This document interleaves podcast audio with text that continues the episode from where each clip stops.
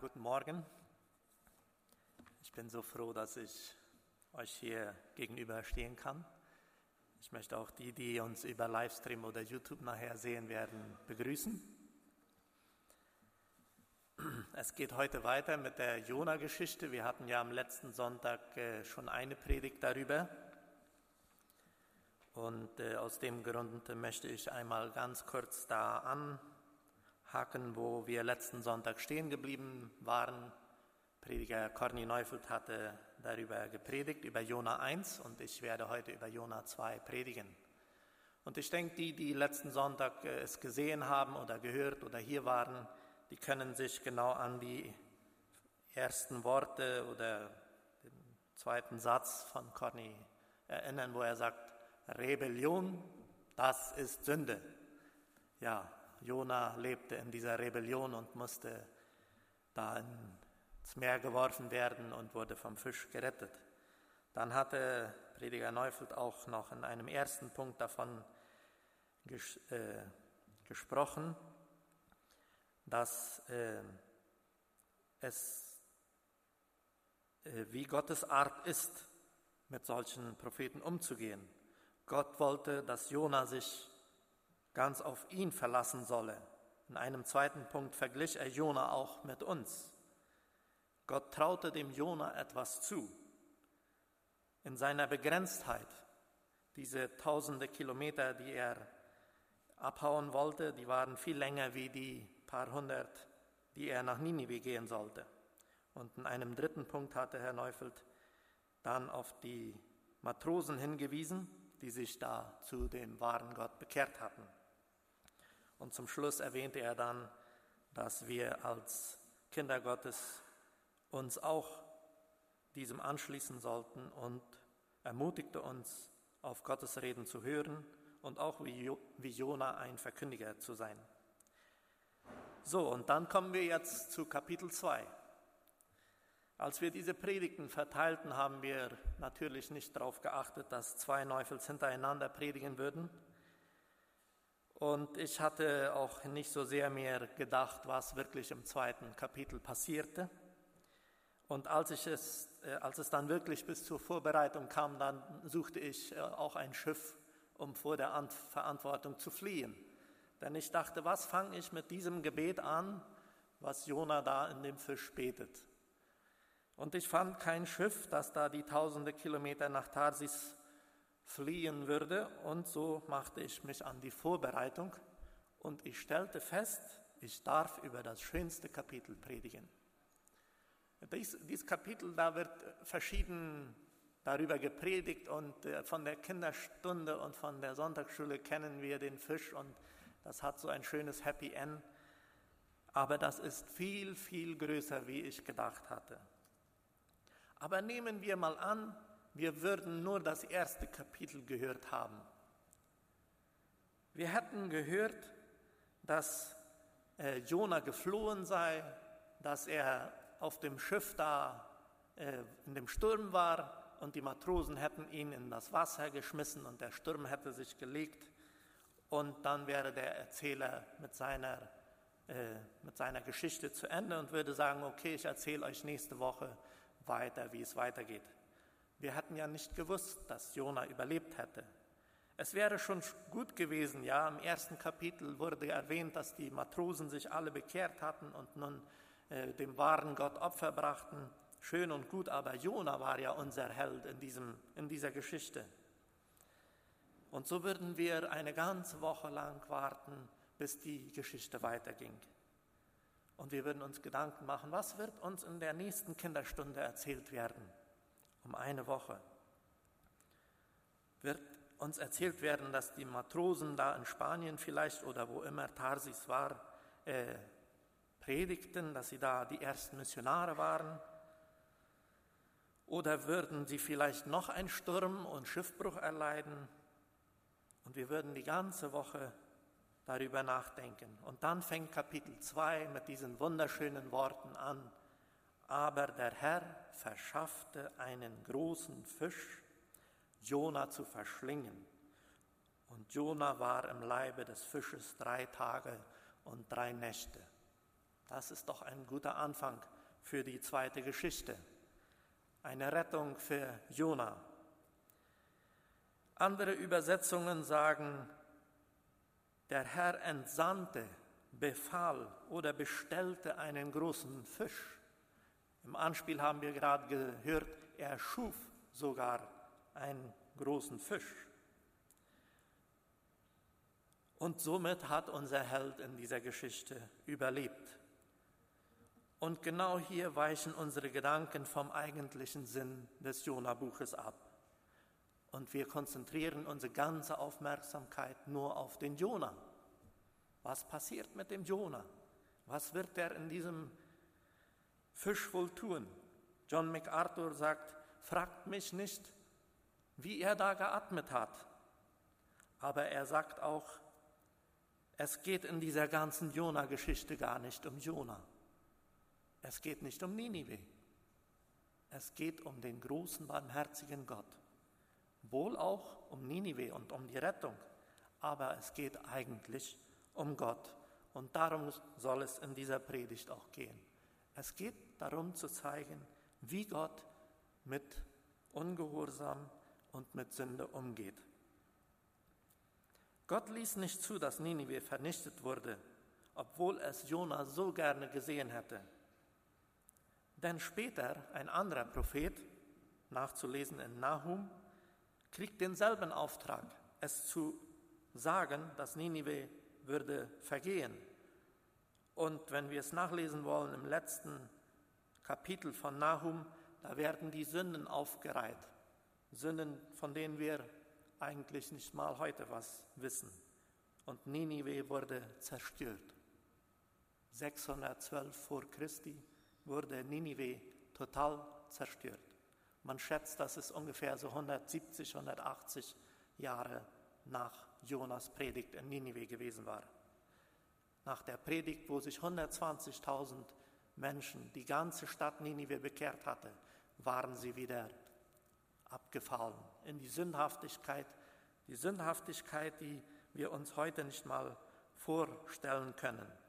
Und somit sagte ein zweiter Prophet den Untergang Ninives voraus und Ninive wurde so zerstört, dass man beinahe 2500 Jahre Ninive nur als ein Schutt und Staubhaufen kannte. Bis dann 1845 oder 1847 ein Ausländer anfing, da zu graben. Da muss doch irgendwas sein unter diesem Schutthaufen. Auch Jona selbst wird weiter nicht erwähnt. Auch Ninive wird später nicht mehr erwähnt, nach diesem, was da in Nahum gesagt wird. Es geht in diesem ganzen Kapitel um Gott. Es geht darum, wie er zu uns steht. Es geht darum, wie barmherzig er mit Ninive war. Dazu wollte er, er den Jona retten. Es geht im Leben des Jona um Gott, es geht um, in der Rettung der Menschheit um Gott, es geht auch in unserem Leben um Gott. Und wenn ich hier vorne sitze und euch so anschaue, dann sehe ich, dass manch einer eine Gotteserfahrung durchgemacht hat, die ihn wieder hat leben lassen. Es geht um alles oder nichts. Dieser wunderschöne Vers, der mit dem dieses Kapitel anfängt, aber der Herr schickte einen großen Fisch. Dieses, dieses Wort kommt immer wieder vor in der Bibel, vom Alten bis zum Neuen Testament. Aber der Herr war beim Volk und das, das Meer teilte sich. Aber der Herr befreite die, die von den Schlangen in der Wüste gebissen worden waren. Aber der Herr war barmherzig mit der Familie vom Noah.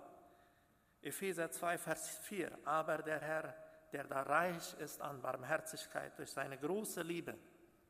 So ist unser Gott. Und darum geht es.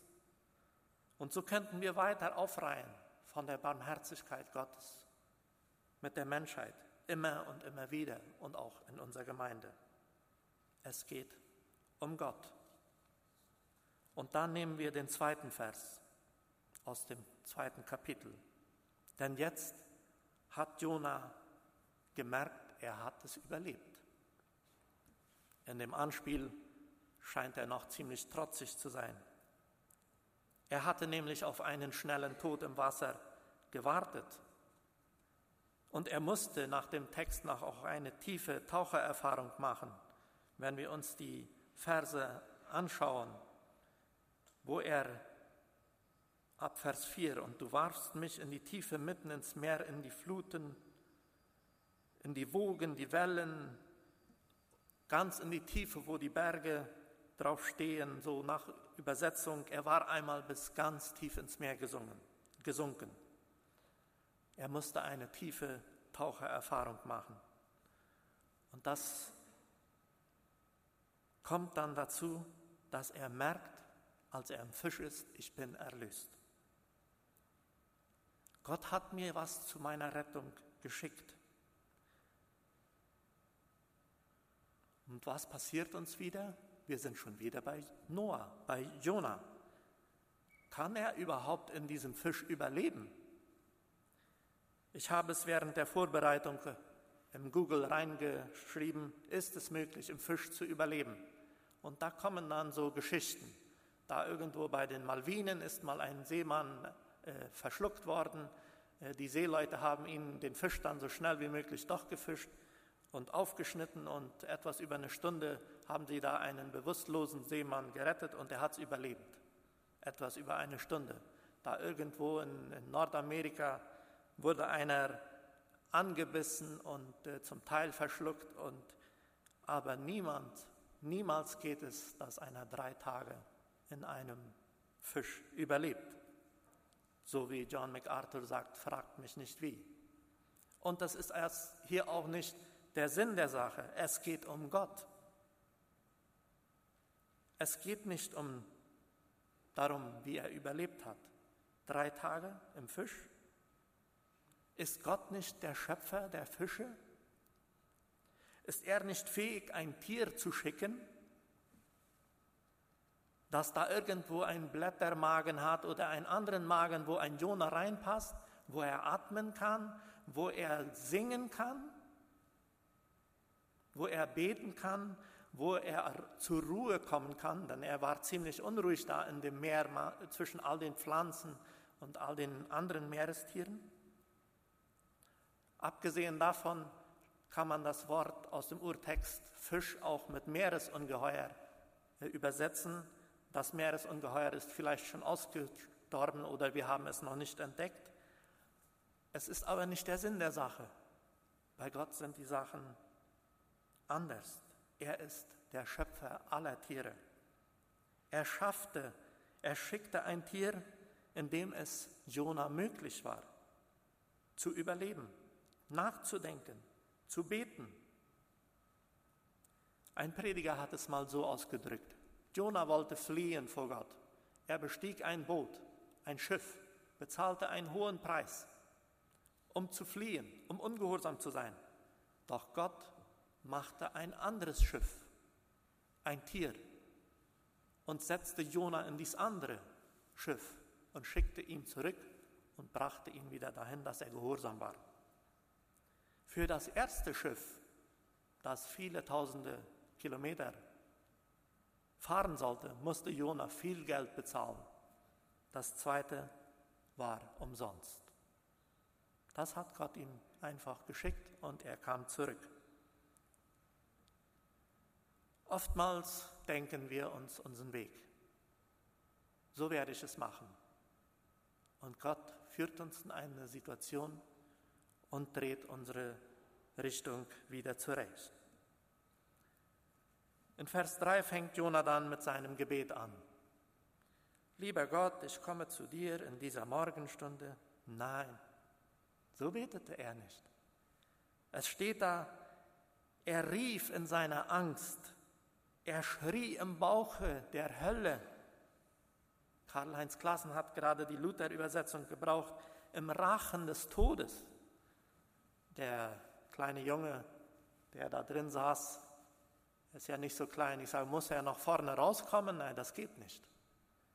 Aber Jona war da im Rachen des Todes. Oder wie eine andere Übersetzung sagt, im Bauche der Hölle. Er hatte sehr, sehr Angst. Immer wieder sehen wir im Alten Testament und auch im Neuen, wie Menschen in eine Angstsituation kommen und um Hilfe rufen. Zum Beispiel Petrus, er wollte auf dem Wasser gehen und als er die Wellen war, als da die Wellen waren, dann schrie er: Rette mich, Jesus. Und die Jünger auch auf dem Wasser, nur um einen Vergleich mit Jona zu machen. Sie dachten, sie würden ertrinken. Und Jesus stillt den Sturm.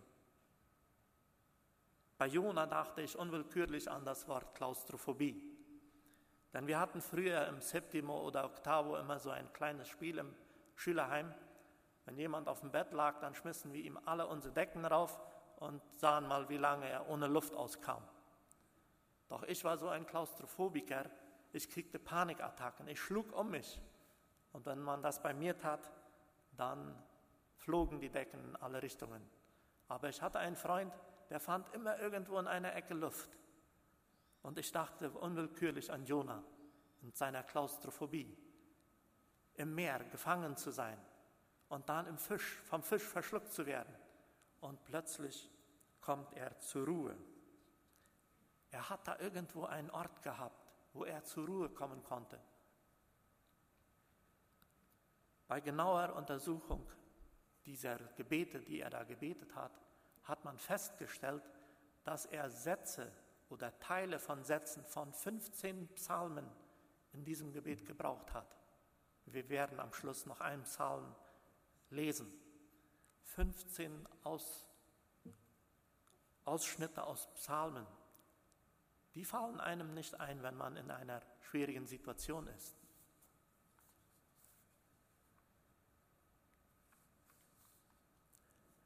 Am Anfang des, der Predigt sagte ich, dass das das schönste Kapitel ist. Vielleicht sagt das um eins oder zwei Wochen auch der Prediger. Es war schön, dass 120.000 Menschen in Ninive gerettet worden waren. Aber hier sehen wir einen Propheten, der aufrichtig umkehrt, der Buße tut. Man könnte ihn sogar mit dem verlorenen Sohn des Neuen Testaments vergleichen.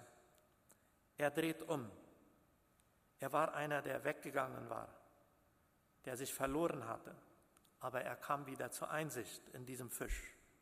Und er kam zurück und hat sich wieder Gott zugewandt.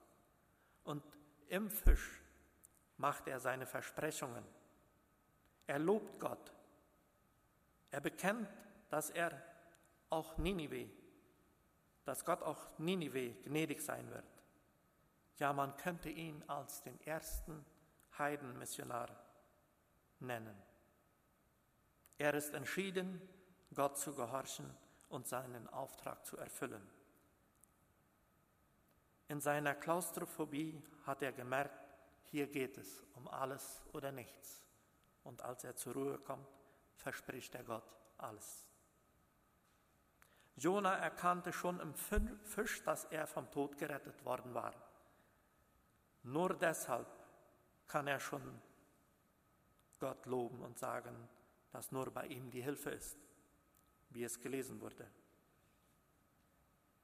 Die Beschreibungen in den Versen 4 bis 7 beschreiben, dass Jona eine gewisse Zeit wohl mit dem Wasser kämpfte, mit den Algen und all das, was in dem Meer ist. Doch dann kommt er zur Ruhe im Fisch und sagt, er wird mich retten, er wird mich durchtragen. Er wird mir vergeben. Nur bei ihm ist Rettung. Mit solcher Gewissheit kann man Gott loben wie Jona. Ja, man kann neuen Mut fassen und die Aufgaben, die Gott einem anvertraut hat, zu tun. Man kann sich in Gott sicher fühlen, auch wenn es durch dunkle Täler der Mutlosigkeit, der Klaustrophobie, der Angst, der Trauer und der Einsamkeit geht. Jona bekam diese Gewissheit. Auch hier im Inneren des Fisches ist Gott. Gott hat einen Fisch geschickt, um ihn zu retten. Um mein Leben zu erhalten und bei mir zu sein, hat Gott uns den Heiligen Geist gegeben. Er ist bei uns.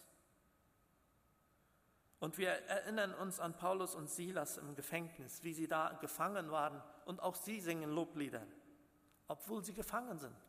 Und vielleicht dachten sie, sie werden morgen hingerichtet. Wie widersprüchlich. In einer scheinbar aussichtslosen Situation Loblieder zu singen. Es ist ja heute nicht so sehr Mode mehr, Psalmen auswendig zu lernen. Aber trotzdem haben wir mit der Zeit einige Bibelverse im Kopf. Oder einige haben die Bibel zur Hand oder das Handy, wo sie jeden Tag ihren Bibelvers nachschauen oder nachhören. Als ich diesen Satz in diese Predigt schrieb, griff ich zu meinem Handy und nahm und tippte meinen äh, Tagesvers an und da kam der Vers aus 1. Petrusbrief. Und was macht der Petrus? Da steht zum Beispiel, denn die Augen des Herrn merken auf die Gerechten und seine Ohren auf ihr Gebet. Es ist nicht ein Wort von Petrus, es ist ein Psalm, den Petrus im Gedächtnis hatte. Petrus hat nicht gesagt, ich nehme mal schnell die Psalmen und lese mal, was ich hier jetzt aufschreiben soll. Er hat es im Gedächtnis. Und für mich war dies eine Bestätigung, dass Gott da ist, auch wenn ich diese Predigt schreibe. Ich nehme mein Handy, tippe den ja, Tagesvers rein und kriege dieses als ein Trumpf drauf. Wie schön ist es für Jona gewesen, zu wissen und diese Psalmen zu kennen. Er war ja ein Prophet nach der Zeit von David. Er kannte die Psalmen, er war ein Prophet, er war ein Theologe jener Zeit. Denn die Augen des Herrn merken auf die Gerechten und seine Ohren auf ihr Gebet. So wunderbar, wenn man Teile der Bibel im Kopf hat oder die Bibel parat hat.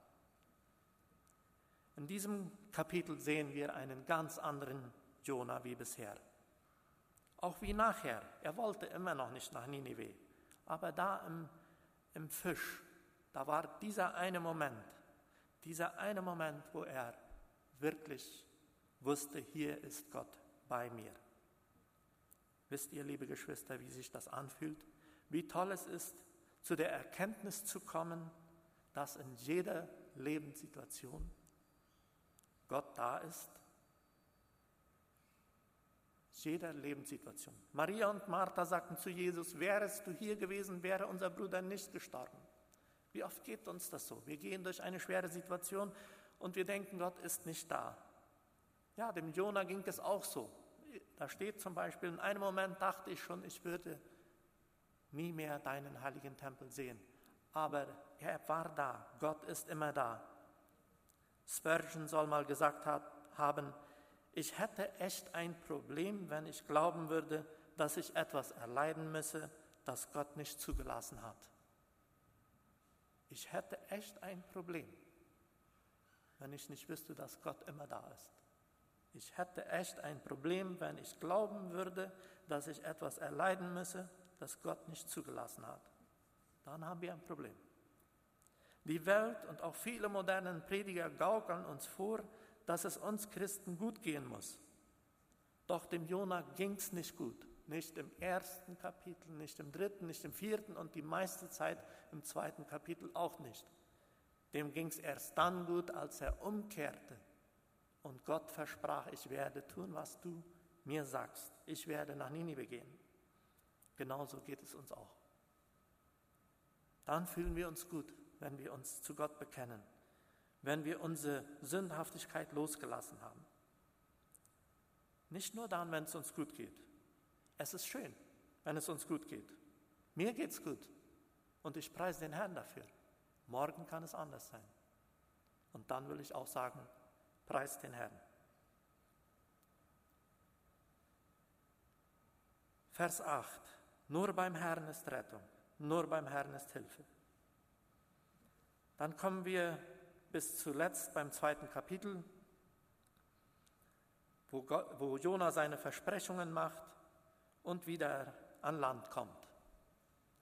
Vor Jahren habe ich mal in einem Zeichentrickfilm gesehen, das war so lustig, da kommt der Walfisch und spuckt den Jona am hohen Bogen in den Wüstensand. Und Jona staubt den Sand so von sich ab und geht los nach Ninive. Ein schönes Happy End für einen Kinderfilm. Ja, Gott liebt Ninive. Gott liebt es, wenn Menschen Buße tun. Er will, dass alle zur Erkenntnis kommen und Buße tun. 1 Timotheus 2, 4 bis 5 wird Jesus erwähnt. Und dieser Vers, er will, dass alle zur Erkenntnis kommen, dass Jesus die Lösung ist. Und wir sagen es so schön, Gott liebt den Sünder, aber er hasst die Sünde. Er hasst sie in Ninive, er hasste sie 170 Jahre nach Jona so sehr, dass er Ninive ganz zerstören ließ.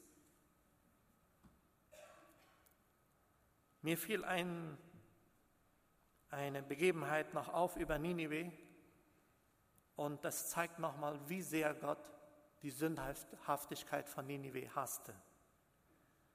Ninive war ein Schutthaufen. Heute, Ninive war am Tigris gebaut worden, 120.000 Einwohner, vielleicht mehr, als es zerstört wurde. Heute ist an der anderen Seite dieses Flusses die Stadt Mosul aufgebaut. In der Stadt wohnen circa drei Millionen Einwohner.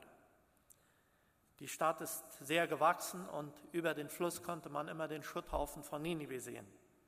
Ein Konsul von Frankreich hat irgendwann 1847 gedacht, ich sehe mal, was da an dem Schutthaufen auszugraben ist und fing an, da zu graben und Wertschätze zu suchen.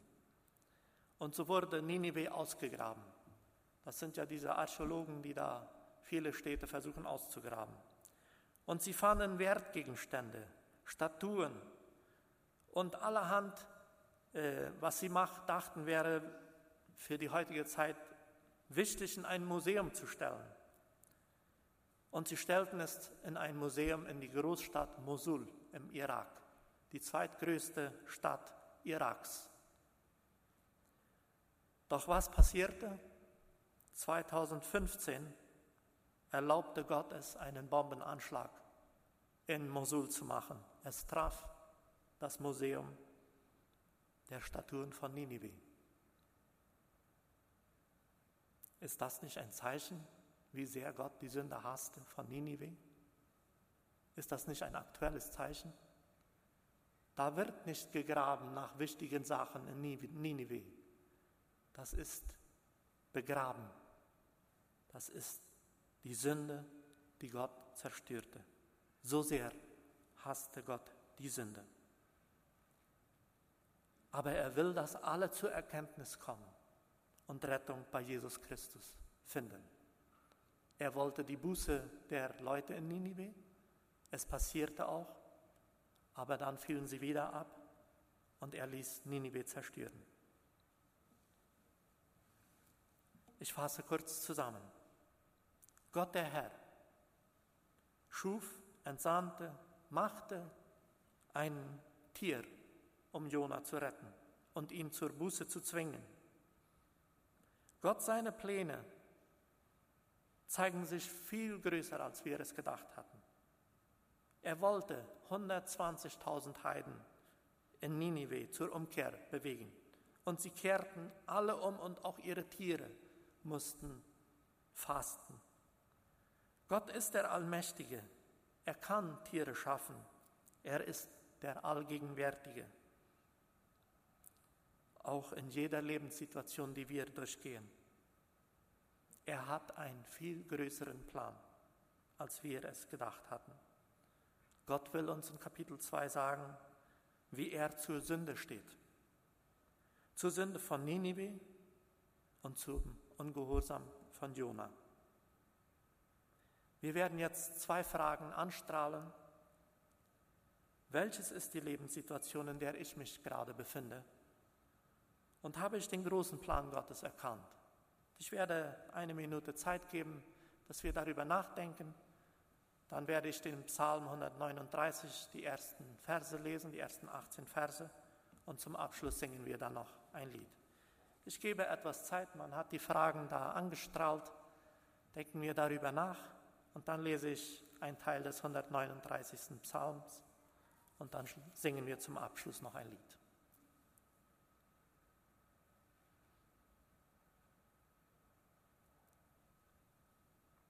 Psalm 139. Gottes Auge sieht alles und seiner Gegenwart entgeht nichts. Ein Psalm Davids vorzusingen. Herr, du erforschest mich und kennst mich. Ich sitze oder stehe auf, so weißt du es. Du verstehst meine Gedanken von ferne. Ich gehe oder liege, so bist du um mich und siehst alle meine Wege. Denn siehe, es ist kein Wort auf meiner Zunge, dass du, Herr, nicht alles wissest. Von allen Seiten umgibst du mich und hältst deine Hand über mir. Solche Erkenntnis ist mir zu wunderbar und zu hoch. Ich kann sie nicht begreifen.